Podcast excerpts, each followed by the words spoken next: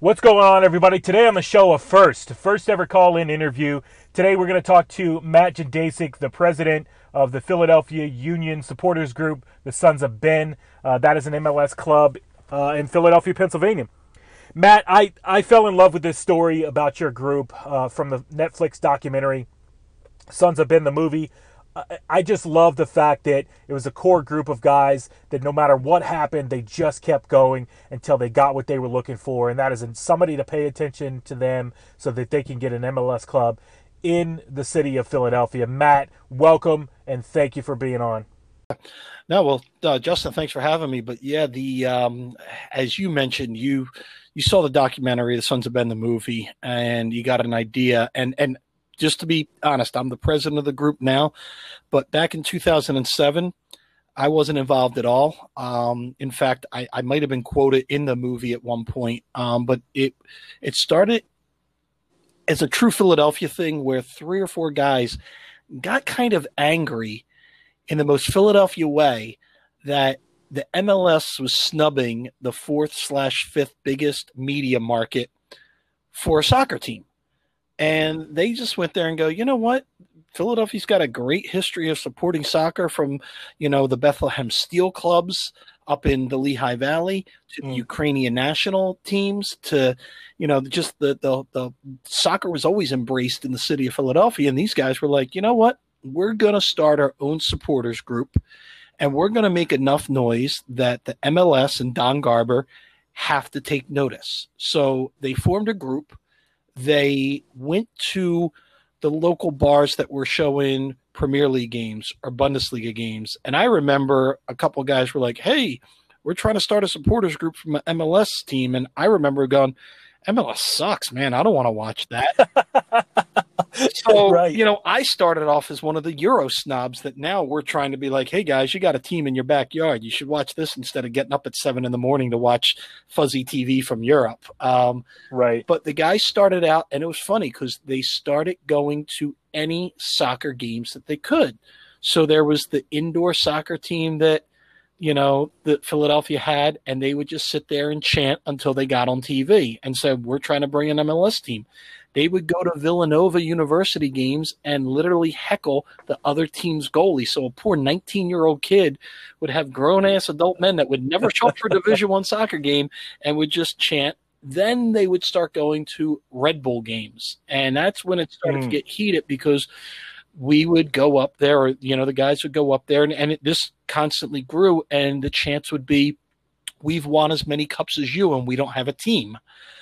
Wow. Uh, and then it kind of all culminated where and and the guys back then this is all like bulletin boards there wasn't social media present so right they would right. write back like you guys are disgusting we hope you never get a franchise but we you know they were getting noticed and it culminated in the MLS Cup was New England versus I forget now but it was in Washington D.C. at the old RFK Stadium and at the time they would have the MLS Cup at a neutral site, and they would parade all the supporters groups in before. Yeah, this is my favorite part of the whole movie. So if you haven't watched it, you got to see it. Yeah, this is my favorite part of the whole thing. So security doesn't know anything about anything. So they go, "Who are you with?" We're with the team from Philadelphia. So they let this ragtag group of guys and gals in and put them in the supporters section. So because we didn't have any, and we were sitting right behind New England. So because we had right. no no dog in this fight, the guys would just chant Philadelphia the whole time. And there's a part in this movie where there is a fan from New England and she turns around and she's got the most disgusted look on her face because people are rooting for Philadelphia where they weren't even on the field. and it was classic. And at that moment, um, our current owner, Jay Sugarman, and uh, Nick Sakiewicz, who was his business partner in the beginning, Nick looked down and goes, Hey, Jay, I think we got something in Philadelphia because they were trying to find a franchise in either the Carolinas or Nashville or just something. And they're like, wait a second, this is in our backyard and look at this media market. And that's how we got the attention of the owner and Don Garber and everybody else. And then, you know, we were granted a franchise. And in 2010, we opened the stadium up, and it's kind of been history ever since. It, yeah, it's such a great story, and and like you said, it's such a Philadelphia story. Just to go and you know really pick a fight where there's no fight, right? And oh. just to say, hey, we're here. This is who we are, and this is what we want. Exactly. We were like, we want this. We don't know why we don't have it, and we're gonna make as much noise as we can until we get it. And hey, the squeaky wheel sometimes gets the oil, so it worked. Yeah, it does, and and there's a lot of things that really mirror exactly where rugby league is in the United States at the moment with with the story that you just told.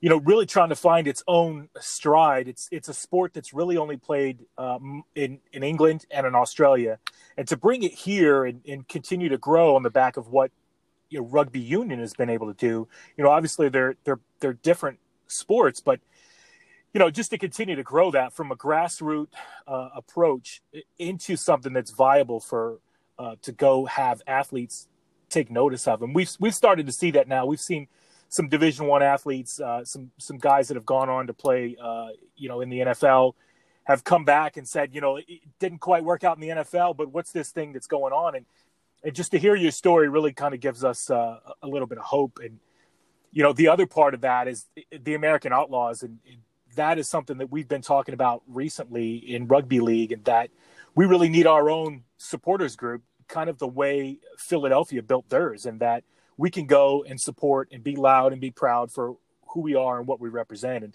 and I really like the story that you told there. So I appreciate yeah, it. Yeah, no, my pleasure. And, and, the Outlaws are a great blueprint too because they've got chapters all over the country. So it's you know not just the American Outlaws, but there's the Philadelphia based, there's the DC based, and and how each city will work hand in hand trying to bring an event in. Or if there's a big national game, you know, a men's national team in DC, the Philadelphia group's definitely going to send a couple busloads down to support. So it is a great blueprint for you guys to look into and follow. Yeah, and that's that's a great point because right now it's kind of you know everybody's got their own tribe and you're on your own island and you know we've got the USARL, uh, we've got the California League, we've got uh, clubs that have have come up seemingly out of nowhere, a lot like Vermont did, and you know they're they're kind of left in the middle and, and nobody really. Uh, there's not a lot of cooperation going on back and forth. Where you know the USARL is predominantly the the league that uh, puts forward the most uh, national team players uh, just because they were first. And and I think we we've got to get to that point where we're working together a lot better. And, and I think that's really going to start from the grassroots where we've we've put together a supporters club to say you know I, I don't care where the player is from. The player could be from Vermont, they could be from California, they could be from uh, you know the USARL, they could be from the Jacksonville Axemen. I don't care where they're from, as long as they're representing the country, we're going to support them, and, and I think we can really take straight. Yeah, and and we even have something that's called the Independent Supporters Council, and it is for independent soccer supporters club groups that support soccer in North America. Well, mostly Canada and, and the U.S. So it can be MLS, NWSL, NSL and you know we meet once once a year but you know we're in constant conversations with each other for sharing best practices but also uniting as it's not just uh, you know the three red bull groups or the one philadelphia group or the two new york city groups or the three dc groups. Everybody meets together and you kind of put that little like i can't stand your team bickering aside and just go okay what do we need the league to take notice from us. So as as a united group, the leagues are gonna oh, we have to listen to these guys. Where maybe, you know, mm-hmm. the league wouldn't listen to the Sons of Ben or they wouldn't listen to the Screaming Eagles in DC. You know, maybe we can just get our team to listen to us, but the league it's like, ah, you're a couple thousand people. We don't have to pay attention. But as a united council, they have to come to the table. So that's something that we've yeah. done, which probably could work for you guys, where it's just a a council of all the groups together, and you just you know you take a page out of the mafia. You know, you sit down with the families and yeah. uh, and and yeah. and hash out your differences, and then you work as a united front.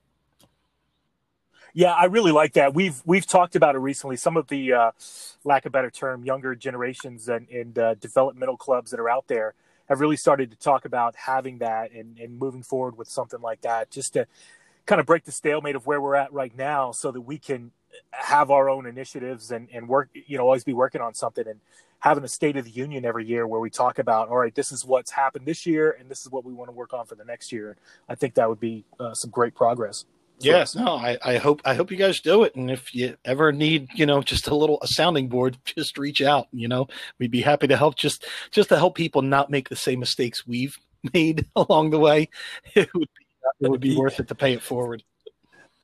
Yeah, that's perfect. I got a I got a page here full of uh, some notes and questions that I wanted to talk to you about. So it's a great segue into into kind of some things that I I had in my mind about what we want to do and how we want to grow and just really go from where what you guys have done and learned. Um, you know, one of those is like you took over as the president uh, of this group, and you know, looking back on it now, is there's is there some things you think that um, you wish you would have known about you know, running something that size or organizing it and, and uh, working on a group that's kind of scattered out? It's not so much anything I wish I knew because I was on the board for uh, a few years, so I kind of knew what I was okay. getting into.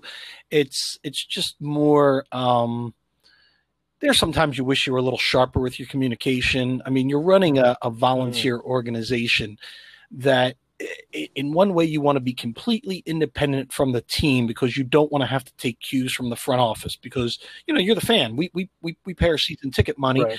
you can't tell us what to do you still want to work with the team uh, so you get the same goal but you're still dependent on the team because I don't care how great your group is and and the tailgates you throw and and off season parties if the team sucks your membership is going to decline because people are going to lose interest. So it's, I think, one of those things where I wish we were a little bit more proactive for when the team might have a down season that we could do events to keep mm-hmm. membership engaged and and it's something that we have been doing better at but i think when i took over i wish i was more prepared for just realizing that there's going to be dips in interest based on things that you can't control. You know, we we were on a high for membership numbers and then COVID hit.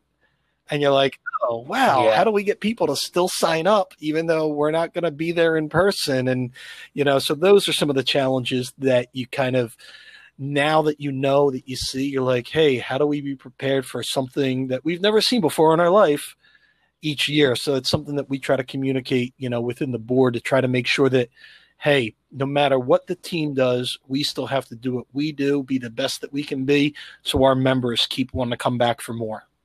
I was just kind of going over, uh, you know, some of the failures that you might have had that have really opened your eyes to like, you know, we've got to listen more, we've got to, you know, be in communication and and just kind of have more of an open mind because this took us in a direction that we may never have gotten to, but it changed, right? Because for us, COVID – it did ruin a lot of operational plans, but it's really made a lot of uh, organizations focus on, you know, lack of better term, the business organization uh, of of what they're doing, and and double down on that, and go back to the basics about a lot of things. So, uh, what have you guys been doing during this this COVID time?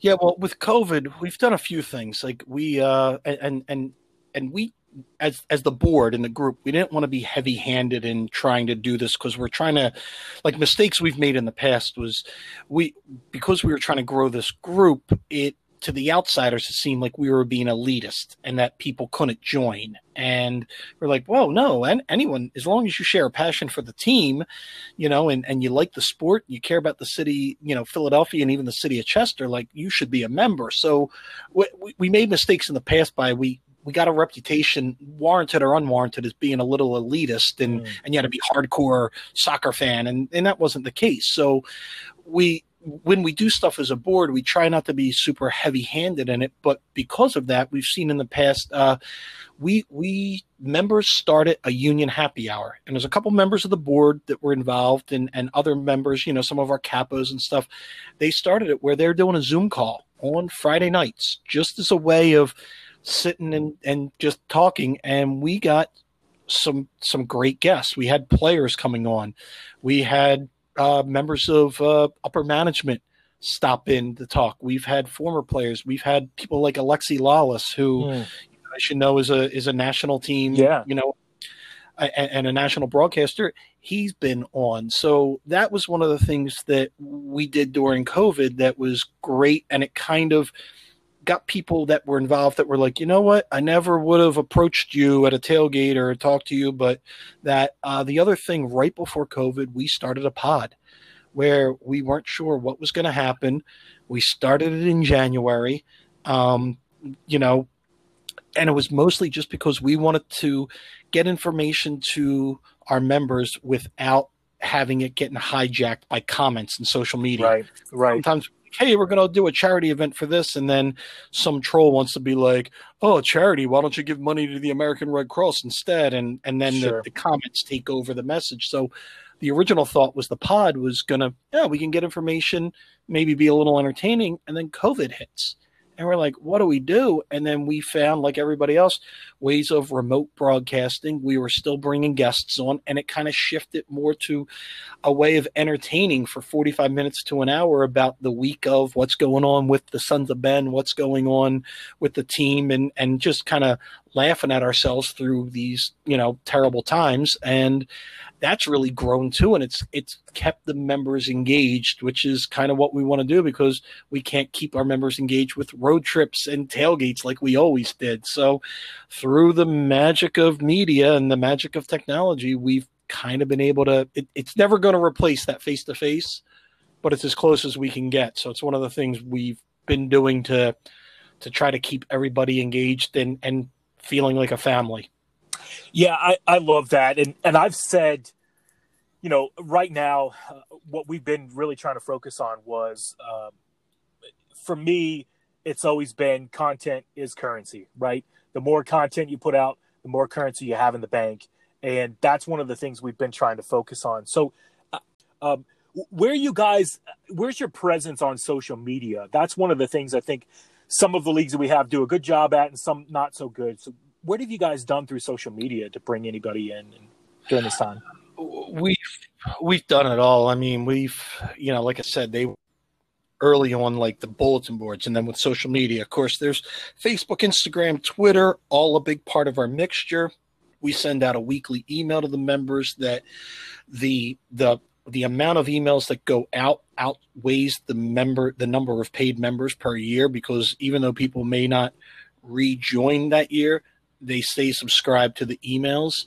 Um, we actually, uh, to, to my dismay, we started a, a Discord page. Mm. So it's every everything. There's always a change, and we're going to come in and adapt to it and share. And and we've got great people on the board. We've got a board member dedicated just for you know social media and getting the message out there. And it's anything from wishing a player a happy birthday to videos for you know when we're in the stadium doing things to letting people know what's going on with viewing parties and and any of our charity events. So no we've we've been fully ingrained in social media from the get-go. And i don't see any way of avoiding it you know because people may not read emails all the time, but they're going to look at their Twitter page and find out what's going on. And you can't just rely on one of those medium because our membership goes anywhere from people in their 80s to people that are under 18, and everyone's got a different taste and flavor on how they get their social media or how they get their information. You know, some kids are only going to look at at Instagram and never touch Facebook, and some of our you know more more uh, mature members are only going to look at Facebook and have no time for the TikTok. So we just yeah. have to, you know, keep it as broad as we can and do as much as we can and keep the message, but keeping the message centered for each platform. Yeah, that's a great point. I, I know, you know, I, I, bring it up all the time. The Premier Lacrosse League, uh, they're next to basketball, the M- NBA. I think they are one of the ones that handle social media the best and they're really growing their entire league off of uh, you know the popularity of social media which has been great. And you know to see a, a, young league that's only been around a couple of years to be able to, to make that transition and, and and really dominate on it you know or, or pretty close to it's been great. And i think you got to have social media there. It's just got to be a part of your plan you do, and and you look at some of the successes of some teams; they're just super snarky. Uh, even in Philadelphia, for I mean, it's only been a little over a year, but the mascot Gritty from the Flyers. I mean, I love. Let me it. tell you, I love that, the I love when, the mascot. And when he first came out, people in Philly were like, "What the hell is this? Right. No, we don't want this. No way." And then the whole United States looked at it like, oh, that thing's ugly. It's a freak. So then Philadelphia became Philadelphia. Went, whoa, whoa, whoa, whoa, whoa. That's our freak. Don't you dare attack our freak. Only we attack it. And then through Twitter, the Pittsburgh Penguin mascot decided to say something, and Gritty's social media person just it was as simple as keep one eye open, bird. I'm coming after you. And then the city just fell in love. You're like, oh my god, this guy's snarky. He's got attitude, and then that was it. It's a love affair that you know you're not going to break up. It's it goes you know phillie phanatic and and and Gritty are one A and one lowercase a. It's not even one B, you know. So it and oh, I credit the Flyers social media for saving that mascot because yeah. that thing was for for a fire dump, and I'm so happy that it it's out there and alive. It's great. It was for sure going to be in a mascot graveyard very quickly until it took over. But you know, Philadelphia is an interesting place because they love to hate you uh, there. I remember you know, I, I, was when I was in the military, I was stationed there. I did my recruiting duty there, and uh, Howard Eskin, um, it was one of the oh. most popular and most hated uh, personalities on the radio. It was crazy. Oh yeah, if if if you don't have anything good to talk about because the teams were probably in a downturn at that time, yeah.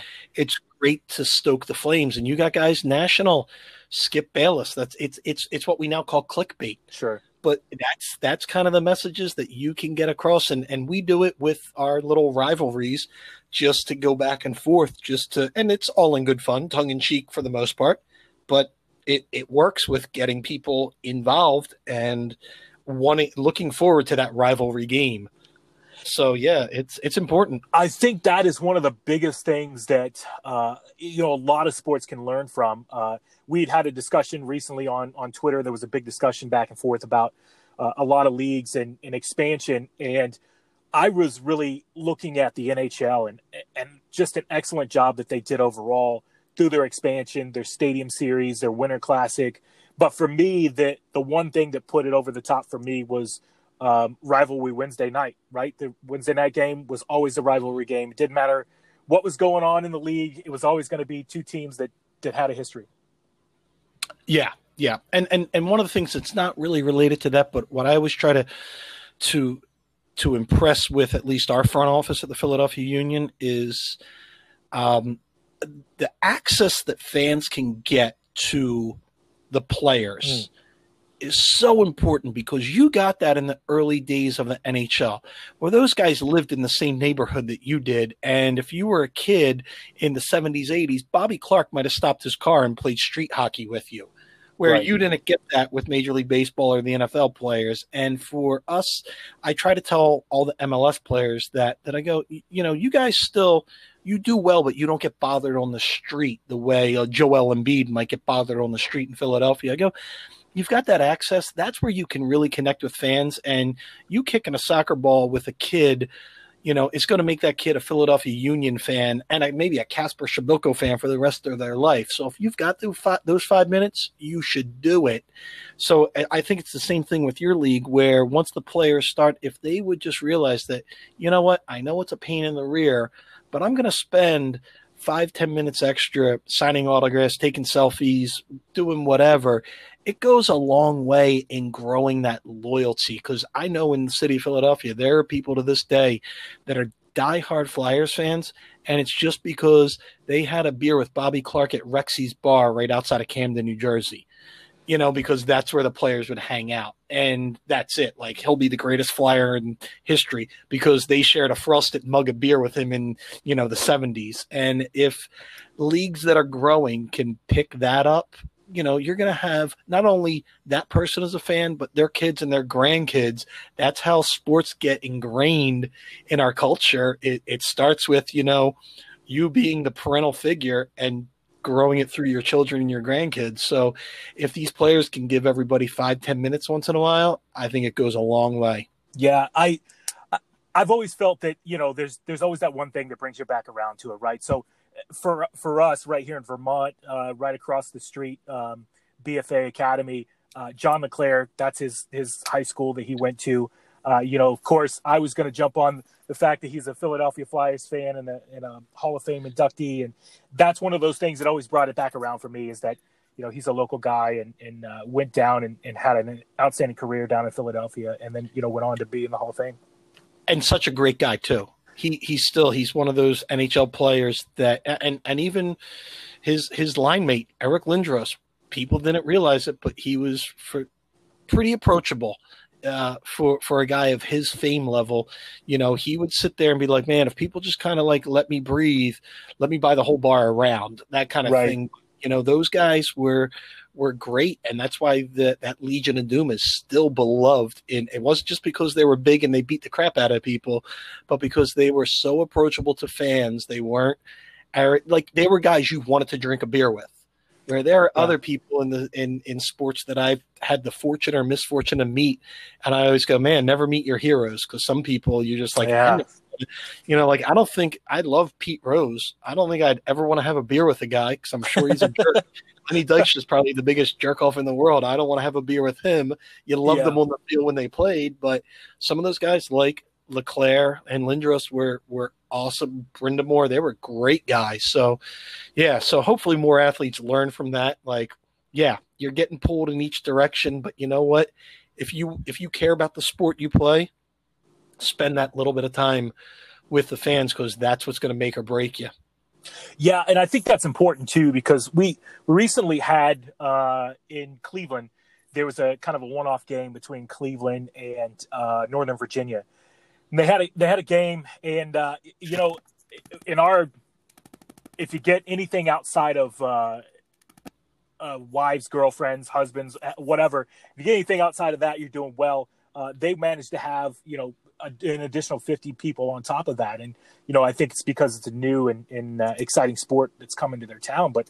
Um, you know, it's important. All of those things are. You got to get out in the community and, and shake hands and meet the people if you they're going to come down and, and spend their hard-earned money to watch you play and and the other lesson I always took from hockey that I wish we as the Sons of Ben did a better job. I wish the Philadelphia Union did a better job at it, and you guys probably will want to do a great job at this. Is realizing that people are new to the sport, and that a good way of explaining the sport, because let's face it, there's a reason why, you know, and I'm I'm going to just guilt all the men out there. There's a reason that guys like football, baseball, basketball, and maybe hockey because they can explain it to their kids without seeming mm. stupid.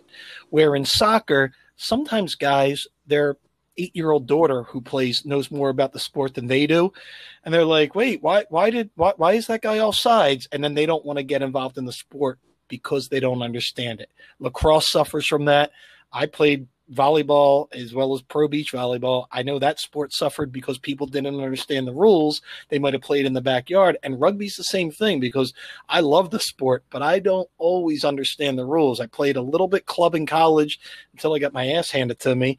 But uh, you know, it's so it's one of those things that if you get an announcer that can without dumbing it down for the hardcore fans, but still explain it so people feel welcome and they're like, oh, let me ask this question. I don't feel stupid it goes such a long way. And it's something I wish to this day MLS did better to explain to the casual fan that, you know, the convert from baseball, the convert from, you know, football, the convert from hockey, that that this is the rule and that's why that happened then you're like oh man i can really appreciate the beauty of this sport so hopefully yeah. you guys can can do that out of the gate yeah we do have a few that have, that have done that in some newer times uh, i think brooklyn uh, went through that where you know their first season they had somebody there kind of explaining what was going on uh, during the first couple of games, and I think we do that well. Where we haven't uh, made a, a, big impact is really having a kind of a media presence on top of that, so that you know you can continue to watch the game. Same thing you said about watching Euro Club uh, soccer, right? Uh, we struggle for it here. Unless you want to get up at three o'clock in the morning, you're watching a game from 12 years ago, right? Exactly. We we've got that's one of the things we've got to solve, and I think putting all the pieces together at the grassroots level, uh, not only can we get people to take interest in what we're doing, we can also uh, make it more viable in that this is an option for not only athletes to play, but people to watch and to learn because it's actually an exciting sport. Oh, it is. It's a nonstop. Uh, I remember we had the sevens at what was then Talen Energy Stadium. So I guess it was the first rendition of our the soccer state and and I remember watching. I'm like, oh my god, I don't know how these guys are even standing right now from all the all the running. So yeah, there, there's there's just so much excitement to watch and and see. So yeah, hopefully you can kind of get that person that's got that casual interest enough Right. knowledge that then they want to become a, a fanatic. Sure, sure. Yeah, and you know, if we can go back to one of the things that I I saw in the documentary that stood out for me because I've I've really so I I spent 20 years in the military. I got out of the military and I really felt like I lost purpose, right? Uh, I didn't have something to keep me driving to the next goal or, or the next post, right? And, and rugby league for me was one of those things that finally gave me a bit of sense of purpose back. But I remember in the documentary, it was really there was moments in the documentary where it was really like three or four guys, five or six guys, and they just you know kept going and said, you know, no matter what happens, uh, the three of us are going to continue to band together. The four of us, the five of us, we're going to continue to do this uh, until we get to where we want to go, or or you know we're we're dead and in the ground. And and that was one of the pivotal moments for for me for the documentary. It just and for me, I've said every day. Uh, I've said in some podcasts recently, every day I got to get up and do something toward meeting a goal that we're working on toward growing rugby league in Vermont, toward growing it in the United States, and and I, I found that that is a, a one of those things that man, it's it's easy to get a club together, it's easy to get a group together and, and have a couple of drinks on a Friday night, but like you said, what happens when you're having a losing season? When that passion starts to fade, right? It's just like a marriage. What happens when the passion starts to fade? If you guys can't get along together, right, you're not going to be around for very long. So I, I'm glad that you brought that up. Yeah, and and and one before I forget, thank you for your service. Uh, and Thanks for acknowledging it. And then uh, the other thing is, it it's true because everybody wants to wants to embrace the highs, and mm. and you can't be afraid of the lows. And it was somebody today I just heard, and I don't remember where I heard it, but they're like, don't numb yourself to the pain. Because then you're just going to numb yourself to the joy that you find. So every mm. day, you know, we, we have it. There's days I wake up and I'm like, crap, I don't want to look at this email. I don't want to hear this drama can't we just you know watch some soccer and, and get along and have beers and good times but then you get through it and you're like okay i learned a lesson this happened oh crap this was uncomfortable but you know what we got better because of it because you know the old adage of you know the the meatheads that used to work out no pain no gain it's Mm. true in this it's it's you've got to go through uncomfortable times to get what you want because if you don't go through those uncomfortable times what you got really wasn't worth it. You got something really easy, you know. So it's one of those things that, yeah, to to see this and and you'll we'll see some of the guys from the beginning. They'll still come around and they look around and they're like, "Damn, okay, like I feel good." And you see it. They won't say it, you know, but they'll look around and go, "Oh." Cool, like oh, you guys, oh, you've you've got your own brand of beer now. You know, like we never thought we'd have a brewery making a beer with Sons of Ben on it you know so there's there's Wow. things that they're like oh this is really and and for us it's it's a joy to see on their faces they're going man there was three five of us at McGillin's in philadelphia thinking up this stupid idea and look what happened there's a stadium there's a practice complex there's a whole mls team and we're probably on our second generation of Sons of Ben fans, you know, of, of members. I mean, I remember when I joined, guy that sits in front of me, his kids were seven and five. Now the one is in college and the other's a junior in high school, and they're going to become members. So it's it just kind of mind blows like what you do, but it's definitely like don't don't shy away from the hard stuff. You know, the stuff that makes you uncomfortable, because that's the stuff that's gonna gonna make it all worth it in the end. Yeah, yeah, great.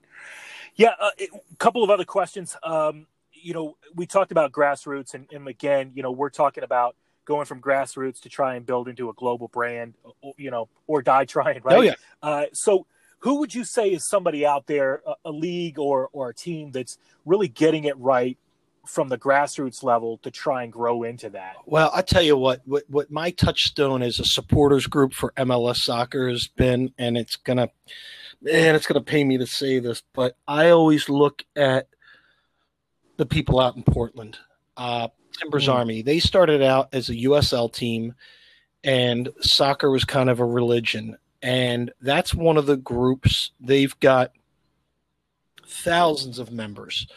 They've got It's it's organized in a way where they make hundreds of thousand dollars on their merchandise alone. They mm. they do they do a soccer scarf that every year is pretty much the same, but they just kind of change the color and the threading on parts of it, and they're collector's items. You know, they get wow. they get volunteers because if you volunteer at the tailgate or if you volunteer selling out of the merch van, you get because they've got general admission seats. They rope off sections, so people that would sleep out overnight to get a better seat they might volunteer to cook burgers because they know they're going to get a better seat in the stadium. You know, they've got, you know, wow. they, they, they've got tie-ins with some of the sponsors where they just, they, they did it wrong. You're not wrong, but they, they grew and they learned from their mistakes and they do it right. And they're one of our, you know, for me, a touchstone of like, okay, th- this is, you know, I think we do a great job. We've got a lot of things that we do right but you're never as good as you think you are. You know, don't smell yourself. You can always learn, you can always get better. And they're one of the groups that you kind of look at and go, okay, that's what we want to do. That's uh, uh, there's some ideas we can grab. And and the best thing is the last couple of years at the conferences, some of those guys have asked us like, hey, how'd you do this? How'd you do that? And we're like, holy crap, these guys are asking us. So that's kind of one of the things. It's always good to find somebody. I always try to look for somebody that I really want to admire and then I try to look at another group that's not that I don't want to put the group down, but they've got a bad situation with their front office. And then I try to figure out what we would do to anticipate if we ever have problems with our front office because every yeah. city's got a different situation. Um, so that's that's I guess my long and short answer of it. Yeah, uh, it's one of those things I've, I've always been obsessed with in the beginning you know, from my time with arena football in moving into this was what does right look like? And if you can figure out what right looks like, that's a good starting point. And and I appreciate you sharing. Yeah, that. definitely. It, um, it, it's good to use other people as a benchmark. You don't want to copy them, but there's there's ways of somebody did it right. Let's figure out how we get to that point. Yeah, absolutely. Well, listen, it, has been an absolute pleasure. I, I always appreciate learning uh, new new things. Uh, I've got you know probably as many notes as as uh, I had for uh, going into this. Happy hour is amazing. I think we can benefit a lot from that. Uh, just in a social environment, kind of bringing down some of the walls to get you know uh, L.A. to talk to Philadelphia, you know White Plains to talk to Brooklyn. You know, I think that is some uh, some great advice, and you know, for us, really doubling down on social media, and and that's outstanding. Uh, are there any resources out there that you guys have really gone to um, to continue to to grow, or you get into an, a situation where you uh, you're not quite sure what to do? Are there some resources that you reach out to, or is it just the people that you've built on your board uh, are kind of the resources? We, by the position and we use everybody and anybody so like i said we're part of the isc the independent supporters council so we'll reach out and go hey guys we we know we use these guys for t-shirts anybody else got a better deal and we've instituted on the board for things like hey just because we've got a preferred vendor for item x price it out with two other people even if it just keeps you know our preferred vendor honest it doesn't hurt. Don't get too complacent in what you're doing. And the other thing is, as you guys are growing, don't be afraid to reach out to the media, any media. It doesn't matter if it's a college radio mm. station, your local news station, the national news. You don't know who needs content at a certain point. And because of that, that helps explode it. I can't tell you the power of traditional radio and traditional TV where we'll sit there and do something on a goofy morning show, banging drums, talking about the thing, and then people in my office are like, "Were you on Channel Three this morning?" And you're like, "Oh God, I can't believe you saw that." But don't be afraid. Like, make those people your friends. Like, I still email people that are in the news just to, hey man, if you want to come out to a game, have a, have a beer with us, have a tailgate, just come out. Don't worry about it. You don't have to do a story, but there there's going to be a story at some point, and they know who to reach out to. So always make friends with the media because they, like I said, you never know when they need content, and you guys be a perfect outlet for them. So I would use them as a resource if you can. Yeah, sure. We, you know, we I I work for a national company, and we were doing some marketing, and I had to go down and, and to the local TV station, and uh, hand the check over, and uh, I just happened to go through the parking lot, and I saw a license plate that said Rugby One on it, and I said, "Well, guess who just became my new best friend?" So you never know where you're going to see it at. Uh, but listen, I, I appreciate your time. Uh, I would be uh, hard pressed to say that I didn't learn a lot from this. It, it was um, eye opening. It's always great to hear somebody who's already been there, who's been through the pain points, uh, who's continuing to, to fight the fight. And uh, I- think we, we're going to continue to see you guys uh, have some very good things come out of there, up or down. You know, it's a great town to be out of, but you know, Philadelphia is just one of those places that it's in your blood. Uh, you're you're a sports fan from from day one, and uh, you know you love everything about the town. And and I can't wait to go back. I was just there. I actually flew out of uh, the airport that seems to always be under construction as long as Yeah. I've seen it. Uh, uh, I flew out of there going to Florida. So uh, you know I love it. I can't wait to come back to the area. Uh, and I Well, appreciate, I appreciate Next time you're in town, make sure you come down, join us for a tailgate, and same thing for everybody in your group. You know, come down. We we love rugby almost as much as we love soccer. So if there's a Union game and you're in Philadelphia, come on down to the Sons of Ben lot. Just look look for me, and I'll make sure you have a beer in your hand. Yeah, that is outstanding. We have a team, the Philadelphia Flight. They've been there for a long time. Uh, fight, excuse me, and uh, I'll I'll try and connect them uh, for you guys. So that'd be great. Thanks, I appreciate your Great, time. thank you. Have a good one. Thanks, you too. Well, listen, Matt, appreciate you coming on. I appreciate you taking out time today. Uh, I, I know you got probably better things to do, but all the advice that you got, we're gonna we're gonna really try and push hard. The the council, um, that's one of those things. We are uh, all the developing clubs out there really should be doing, and we talked It- about that. Uh, We Um, did it. I think it was Bryan James who was the founding president of Sons of Ben. Guys from now they're LAFC supporters, but they were Chivas, and one or two others just said, you know, guys, we're not getting anywhere with the league. We should start this. And granted, this is probably been around 15 years, but the last three years, the leagues had to sit and listen. You know, they were finally like, and even with all the, with with um, you know, with the racism and everything, they're finally listening to us, the fans, about some of the policies they should do. So uh, it's invaluable, and it, it's good for one uniting yourself as as a united front with a league, but two, just for best practices. It's it's a great way to just Yeah. and, and then it's like even when your fans are traveling to another city, like, hey guys, where, where's a good place we can go for dinner beforehand? So it it really Sure. works out as a as it, it makes it more of a brotherhood and gives you that look of like okay there's more to life than just vermont rugby like somebody else tackled Hmm. Yeah. this issue i've got this. So if you guys can do that you're going to be 10 steps ahead of where we were in the beginning. And that's exactly what we're trying to do really have the playbook Yeah. of, of how to build a club. So well great. I appreciate it. Uh, hopefully the sun comes out for us. yeah i hope so. And then hopefully we'll uh, we'll, we'll meet up. Let me know when you're in philly and we'll uh, we'll get together. Absolutely. Absolutely. All right. Uh, I All appreciate right, you too. thanks a lot. bye